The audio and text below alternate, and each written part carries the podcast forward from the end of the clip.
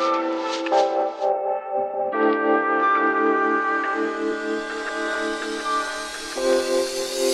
Bonjour et bienvenue pour ce nouveau podcast de Creatrix, euh, la plateforme qui répond à vos questions pour faire avancer les droits des créateurs, artistes et auteurs. Je suis Vampalien et aujourd'hui j'ai le plaisir d'accueillir Gilles Berry et Pierre Massot, tous deux avocats en droit de la propriété intellectuelle, pour répondre à la question de l'un de nos auditeurs qui demandait quels sont les droits d'une personne qui aurait été engagée par un artiste qui aurait imaginé une œuvre et qui confie l'exécution technique de cette œuvre à un tiers. Donc quels sont les droits de cette personne qui exécute pour le compte d'un autre artiste une œuvre?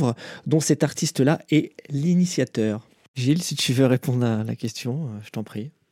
Bonjour à tous. La question euh, qui se pose pour savoir si une personne euh, détient une propriété intellectuelle sur, sur une œuvre, c'est de savoir si cette personne a fait œuvre créatrice de, dans le cadre de la, de la création de cette œuvre. Et pour faire œuvre créatrice, il faut s'interroger et savoir si l'activité qu'il a eue euh, peut être considérée comme originale. Est-ce qu'il est intervenu au stade de la conception de la mise en scène, au stade de la conception en tant que telle de l'œuvre, de euh, la, la, post-production de cette œuvre euh, Est-ce qu'il a réfléchi à la manière de mettre en lumière les éléments originaux qui pourraient caractériser cette œuvre? Donc la question, c'est de savoir si effectivement cet intervenant a pu, peut être considéré comme ayant créé des éléments originaux et faire, euh, faire œuvre créatrice euh, dans, ce cadre-là. Euh, la réponse est assez complexe parce que quand vous avez effectivement un artiste qui, lui, crée, même si techniquement il ne, il ne, les réalise pas, mais crée la mise en scène d'une œuvre, invente la manière dont celle-ci sera par la suite créée, on peut considérer que c'est cet artiste-là qui a euh, mis en place les éléments originaux euh, d'une telle œuvre et que la personne qui vient comme un simple exécutant, lui, il a certes un savoir-faire, une technique qui est reconnue, mais le savoir-faire ou la technique ne donne pas prise à des droits d'auteur. Et vous avez des exemples très connus comme l'affaire Renoir, où effectivement l'artiste ne pouvait plus euh, physiquement exécuter ses œuvres et il avait fait appel à, un tiers pour euh, pour, euh, pour, les, pour, les, pour la réalisation de ses œuvres, mais la jurisprudence a considéré qu'effectivement, à partir du moment où il ne faisait qu'exécuter les directives précises et originales de l'artiste, il ne pouvait pas prétendre à la qualité d'auteur ou de co-auteur de, de l'œuvre créée. Euh, donc tout dépend en fait de, euh, du niveau d'intervention euh, de cet exécutant dans le cadre de la création de cette œuvre.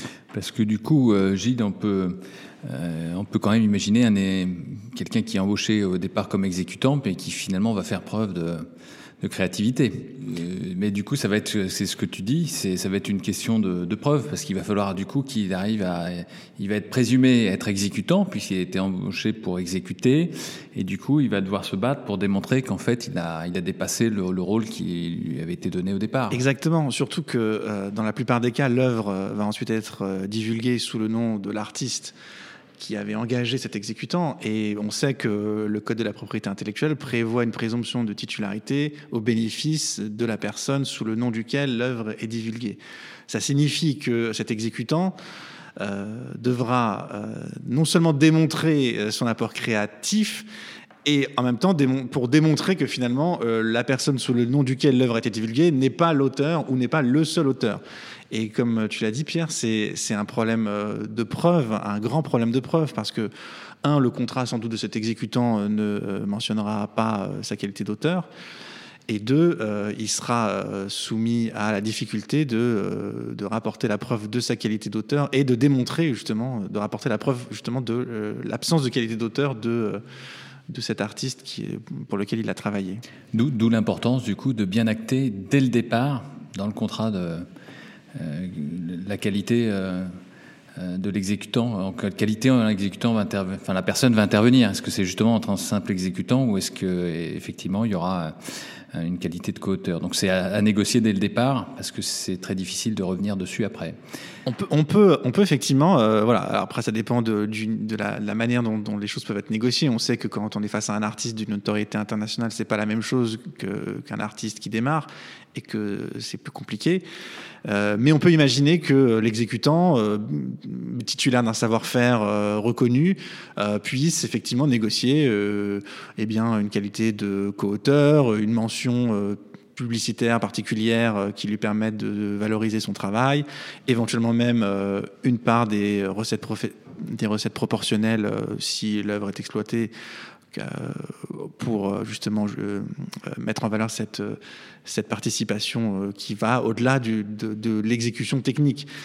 c'est vrai que ce, cet aspect-là doit être négocié en amont, c'est-à-dire qu'il faut que l'exécutant puisse expliquer et surtout prévoir de manière assez spécifique le, niveau de son intervention et que ça puisse être, à mon sens, effectivement prévu dans un contrat, parce que si ça n'est pas prévu en amont dans le contrat, euh, ça sera très compliqué ensuite de, rapporter la preuve euh, de sa qualité d'auteur ou de co-auteur euh, de l'œuvre qui sera créée.